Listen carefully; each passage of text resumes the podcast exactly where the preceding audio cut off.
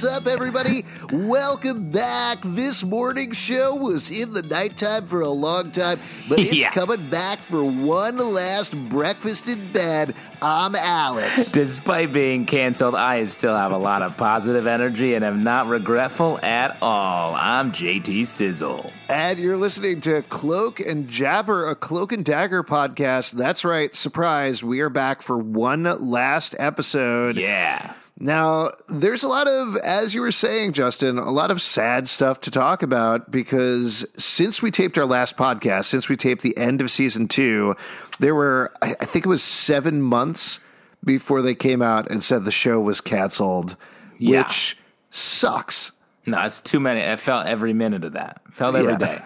I remember you you didn't sleep, right? No, not one minute, not one blink geez. of an eye. I just uh, had my eyeballs taped open, waiting, searching the trades, Mm-hmm. waiting for any uh, hot shingle news. And I'll you, you what, probably read a lot of stuff about Bafo Bo while you were doing that. uh, that is hundred percent true.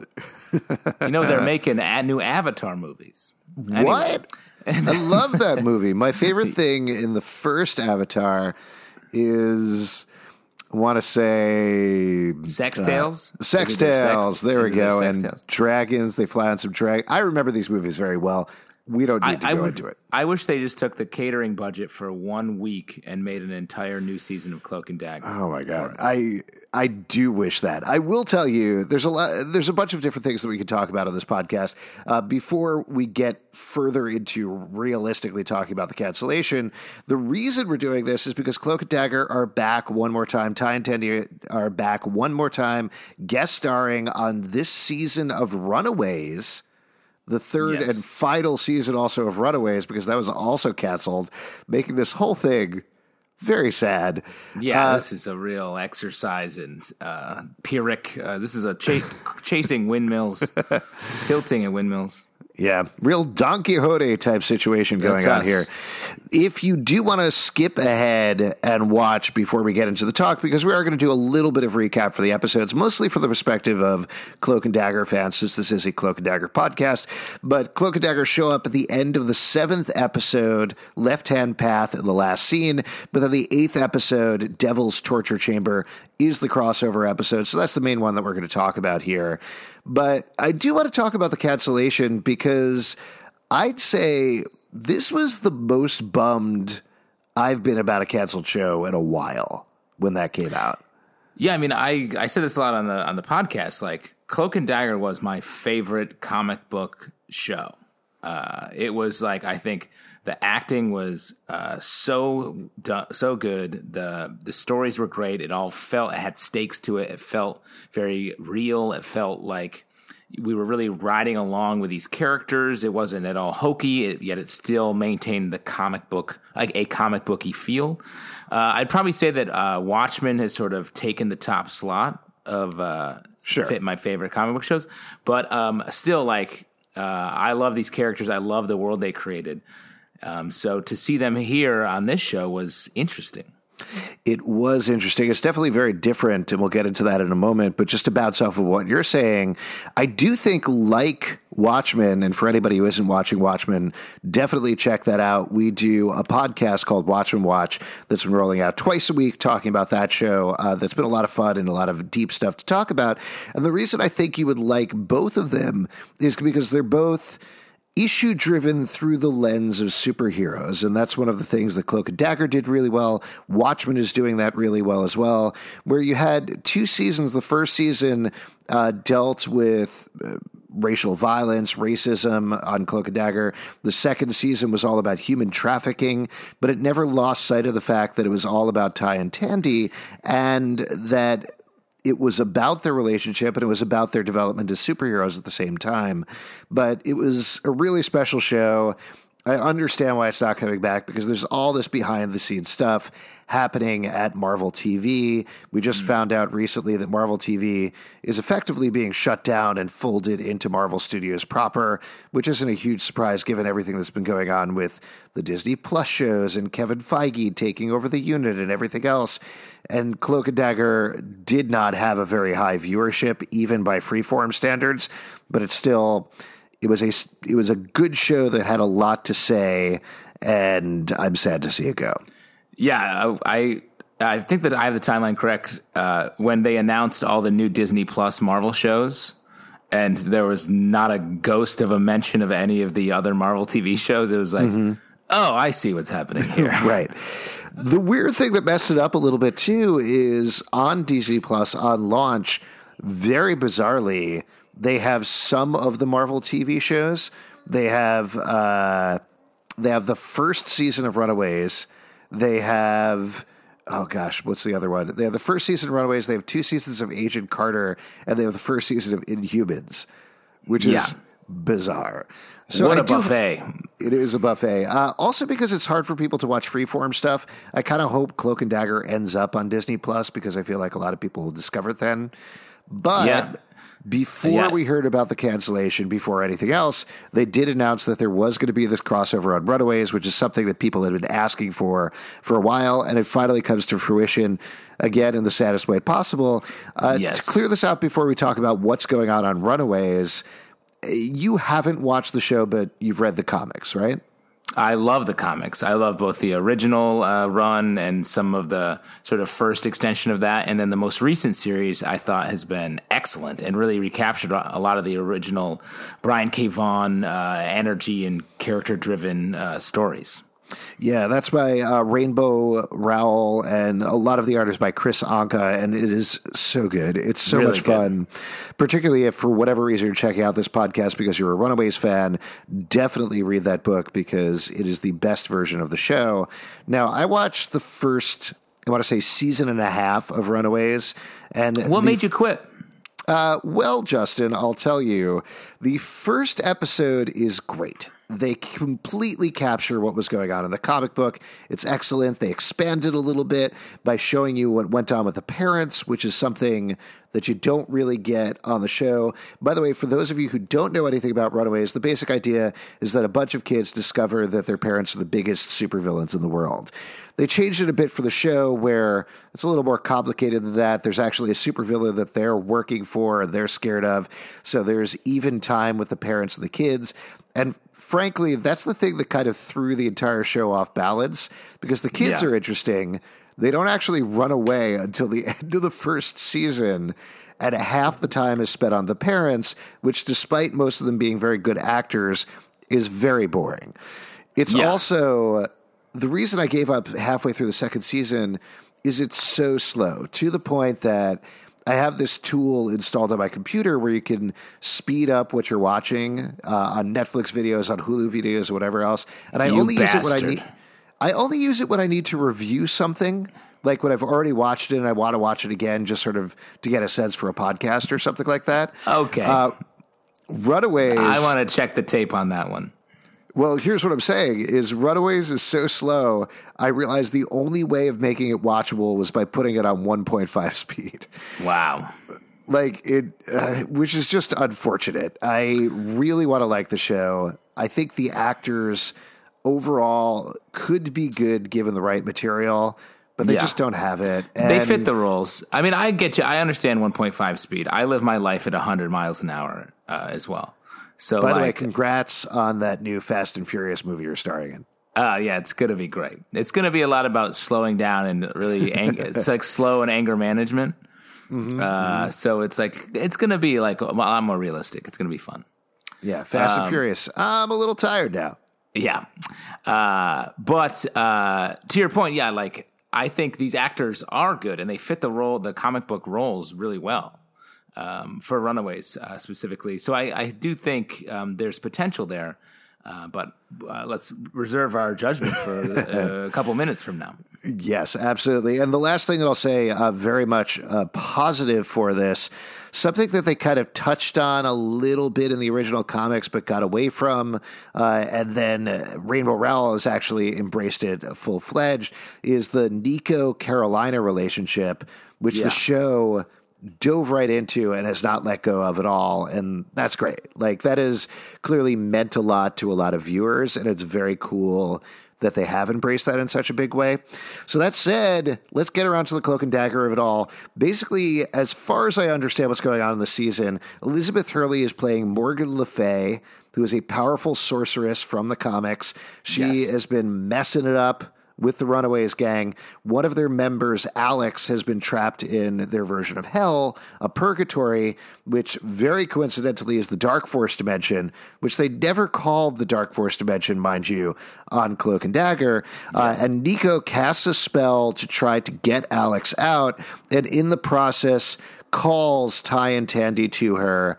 And where we leave them at the end of episode seven is they poof in and say, Who are you and what the hell have you done? And that's kind of where their entrance onto the show, which is fun.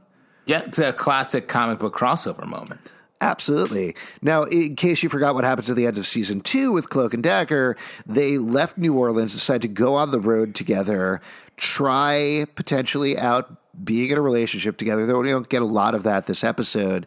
no. And uh, they are going to try to be superheroes. So that's sort of where we pick up with them here. So the episode itself is pretty simple, I think, right? Yeah. Like, Yeah, that's a bunch, nice. of the run- bunch of the runaways are captured. They get uncaptured.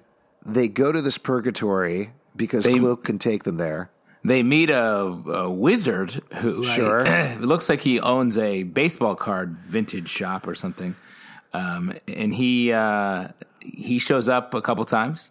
Yeah, I assume he showed up at a, a previous episode. That certainly seemed to be the implication there before Alex got trapped in purgatory. Meanwhile, Alex is wrestling the idea of should I kill my mom or should I kill my friends? Clearly, somebody's tempting him in purgatory. And the runaways and Cloak and Dagger basically wander around for a while until they find Alex who's freed himself. They leave this purgatory, and then Cloak and Dagger uh, leave as well. And th- that's kind of the long and short of it, right? Yeah, and just a couple of the plot points that I thought were interesting. Um, the well, the moment with uh, with um, Alex was like straight out of uh, like it was the Luke Skywalker Emperor moment from uh, Jedi, like literal literal translation.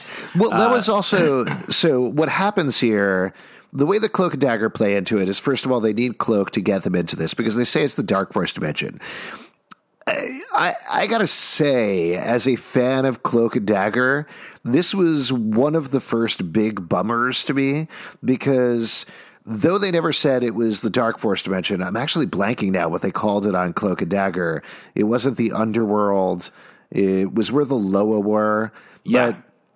But eh, that wasn't the Dark Force dimension. It was something else, but the way that they visually depicted it on Cloak and Dagger was just sort of a blank, dark stage with things popping out in the middle, like Yeah. a mall or a gas station or something like that. It was so fascinating to see and so visually distinct. This was classic Los Angeles is hell, it's on fire, it's purgatory, and that was pretty much it. Yeah. Yeah, I mean that, that's the thing. I think across the board, uh, the choices they make on Cloak and Dagger, I felt like were very deliberate, and the choices on this show uh, feel a little less so. And it's the kind of thing where like Cloak and Dagger show up here, and it feels like they're the the varsity uh, players come in to like play JV for a little bit. In in every aspect, like uh, the way they are in command of their characters, the way they know how their powers work. When that was was something they struggled with for two seasons. Yeah. Uh, so it was just such a distinct thing. The one thing I did like, um, plot wise, was um, when at the end of the episode, when Dagger uses her uh, powers to see Alex's hopes after he's sort of turned to the dark side, you see him with all of the powers of the other runaways. Um, uh, I, we assuming that he kills them or somehow defeats them. That was a cool moment, and that was, I, I believe, right out of the comic. Yeah, I'm pretty sure that was a cover of one of the books. I'm not Yeah. 100% sure which one, but that was very cool. And I wanted more of that kind of thing. Like, maybe it was a budget thing, maybe it was a time thing, but a lot of the episode is spent wandering around. Cloak occasionally cloaks people out of places to other places. Tandy touches Alex at one point. She also touches Nico at one point, which I thought was again maybe this is my focus on Cloak and Dagger, but I thought that was a really good moment. Yeah. because she touches Nico to find out if she's trustworthy. Because Nico is freaking out, the darkness is in her. She's trying to track down Alex, and Tandy is turning to Karolina and saying. this is crazy. This girl is just sort of wandering off and leading us through hell. Why are we just blindly following her? Karolina, of course, says, I'm Team Nico all the way. But she grabs her aunt anyway, and she sees that her greatest hope is getting married to Karolina, which I thought was a very sweet scene and Yeah. a, a well lit scene as well that felt stylistically consistent with Cloak and Dagger. Yeah, yeah, it felt like a lot of the scenes in uh, the first season of Cloak and Dagger, where they're wandering in sort of the woods. Uh, it felt like it was actually part of that, and I thought that was Yeah. nicely done. Yeah, we also get to see uh, Ty uses his fear powers at one point, right? Who, who does he grip onto? Uh, he grabs Gert's hand and sees that her fear is uh, watching her friends get and and Old Lace the dinosaur um, get hurt by some sort of bats, I believe. And Sure. she's like, "Take me, uh, take me instead." Right. So I, I think it was a Batman origin thing. Pretty cool. right. Yeah, Gert in the comic books becomes Batman, if I remember correctly. Yes, that's definitely the way. Uh, maybe in the show. Maybe this is a direct setup for the uh, upcoming Batman film Yeah. with Robert Pattinson. There, I don't want to lump on it too much, but as I was really looking forward to this crossover, even though I've been a little iffy on some runaway stuff, and maybe it was a budget thing, maybe it was a time thing, but the fact that they made the decision that they get to purgatory and they play it off for comedy in which is totally fine but nobody has their powers. They can't use their powers there.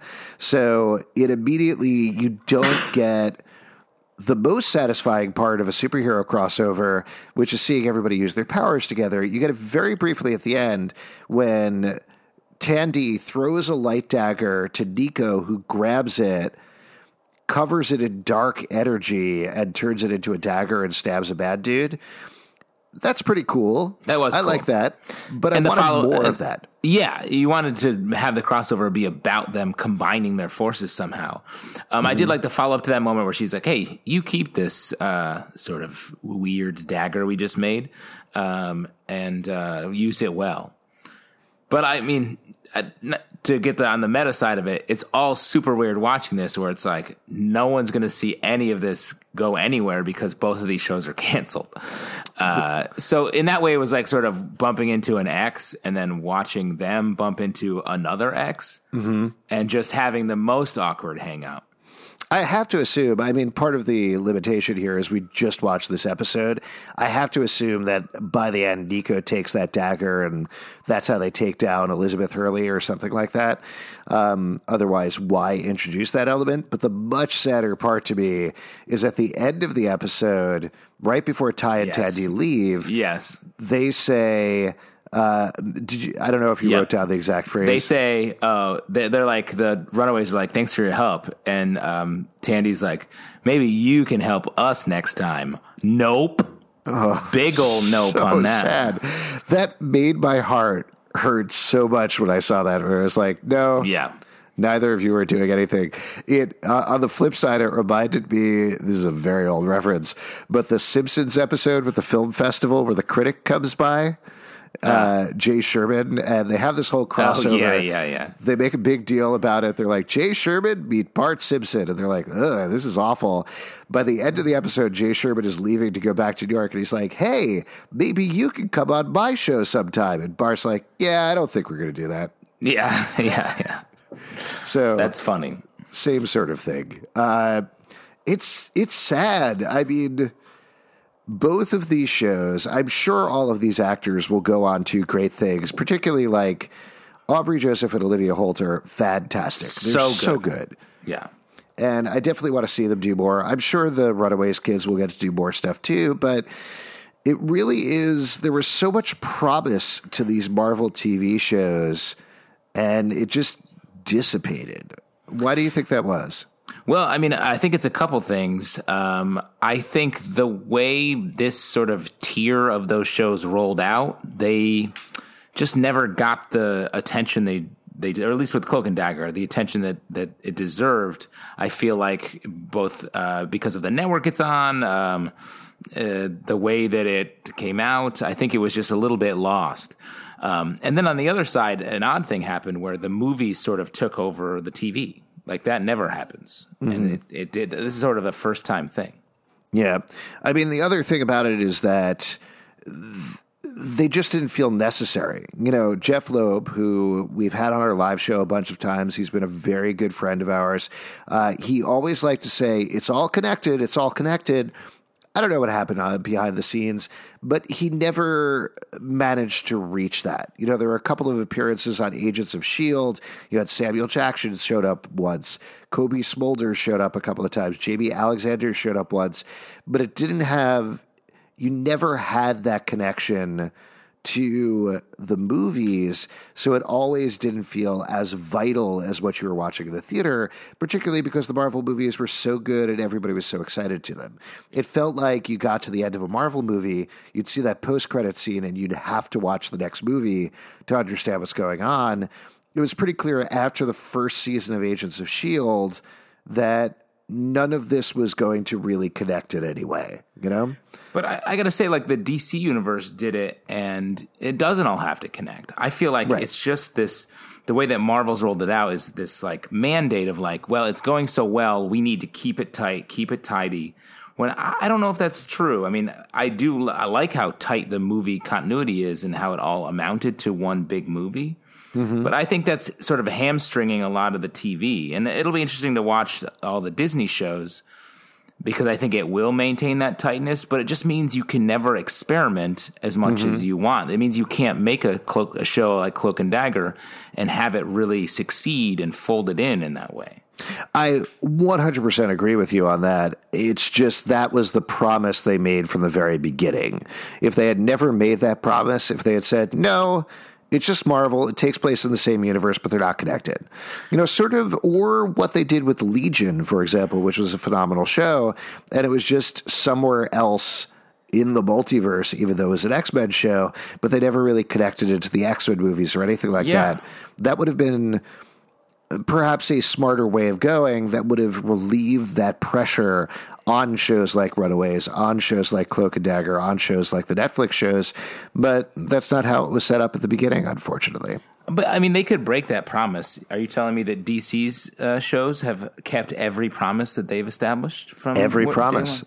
No DC show has ever lied to me, Justin. Wow, maintain any. that. Yeah, and you're loving Crisis on Infinite Earths because it makes total sense and uses all of the continuity. Yeah, it's really smooth. It's a smooth experience. Goes down smooth like a nice whiskey or a scotch, maybe. Okay. Wow. Yeah. Somebody Uh-huh. opened the liquor cabinet. I'm very drunk right now. Daddy's old liquor cabinet. Cloak and Dagger's done. I haven't stopped drinking since. Uh, any final thoughts on this, Justin? And I know we haven't really talked about this episode too much in depth, but I think overall, my impression was that it was kind of more to get the runaways from point A to point B and give them some information versus being any sort of character movement for Cloak and Dagger. Yeah, and I, I think it would have been different. I mean, I don't know the timeline of when this was made, but I think it would have been different if they were trying. It feels like the intention was to try to establish the this little universe here of the younger Marvel shows and like start to connect them and build it out a little bit, which I think is a great idea. But um, life got in the way. Yeah, life finds a way, as they like to say. Yes. And it was, I mean, it made sense. It made sense not just because clearly the cast of Runaways of the class of Cloak and Dagger liked each other a lot, like they were always hanging out and taking pictures together, but also Cloak and Dagger appeared in the Runaways comic books. So it's a very natural fit. I'm glad they did it. I'm glad they experimented with it, even uh, if it's not the best circumstances. I'm glad they were able to get it in before the end because It was great to see them one la- one last time. Exactly. great to see Tandy and Ty like really because you know they're su- like we've said many times they're such great actors, and even though they were playing a smaller role in this show, they were fully committed to the characters. Like it was still great to see them. Do you think there a lot of fans have asked about this? Do you think there is any chance of either of these shows ever coming back? I mean, no, Yeah. I, just the way on the like sort of business side, like once this canceled, all the actors are released, and especially with uh, the actors in Cloak and Dagger, they're all going to get jobs. So it's going to be it'll be really hard to reassemble the uh, the glass once you've smashed it. Um, and I just don't think Marvel's not the kind of company that's going to go back and, and pick something up that they've already sort of thrown away and be like, you know what, let's do this actually.